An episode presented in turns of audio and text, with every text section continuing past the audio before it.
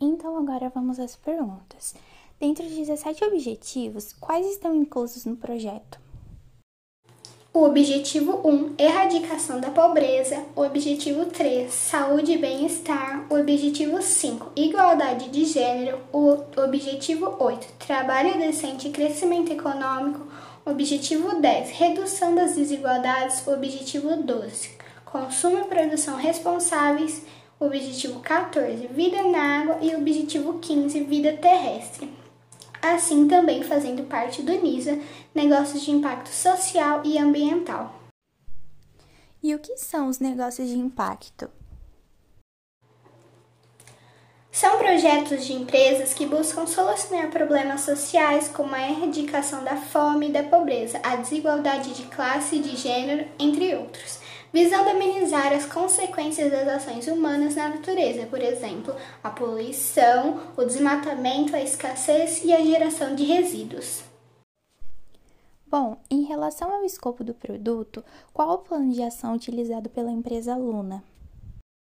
O nosso projeto conta com a produção artesanal e divisão do trabalho, onde serão utilizados os seguintes insumos: tecido 100% algodão, tecido atoalhado, botões de pressão, máquina de costura, linha, tesoura e sacola craft para comercialização através da plataforma digital Instagram. Baseamos nossa metodologia como forma de gerenciar os projetos, utilizando fases sequenciais, planejamento longo, projeto com custos, escopo e cronograma fixos. Agora, Aplicando o projeto à sociedade e analisando a situação de pobreza menstrual, a qual atinge milhões de mulheres e meninas ao redor do mundo, vocês acreditam que o absorvente ecologicamente correto é a solução para este problema? Então, recentemente, nosso grupo passou por uma experiência de estudo de caso que nos fez refletir sobre como enxergamos os absorventes descartáveis e a maior atenção que devemos ter com o nosso público-alvo, principalmente com as mulheres carentes e em situação de rua.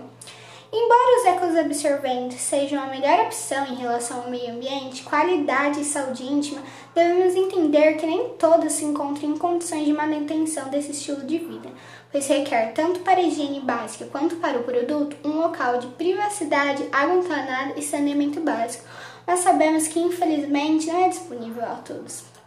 Isso se trata de uma questão maior de saúde pública. Assim, atualmente, dentro dessas limitações, a melhor opção para essas mulheres seria o uso de absorventes descartáveis mesmo, que deveriam ser fornecidos pelo governo.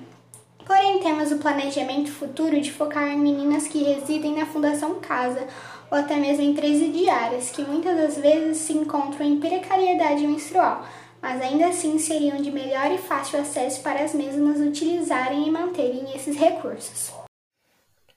Essas são as considerações do nosso grupo, composto por Stephanie, Débora, Loise e Marisa, alunas do terceiro ano de administração.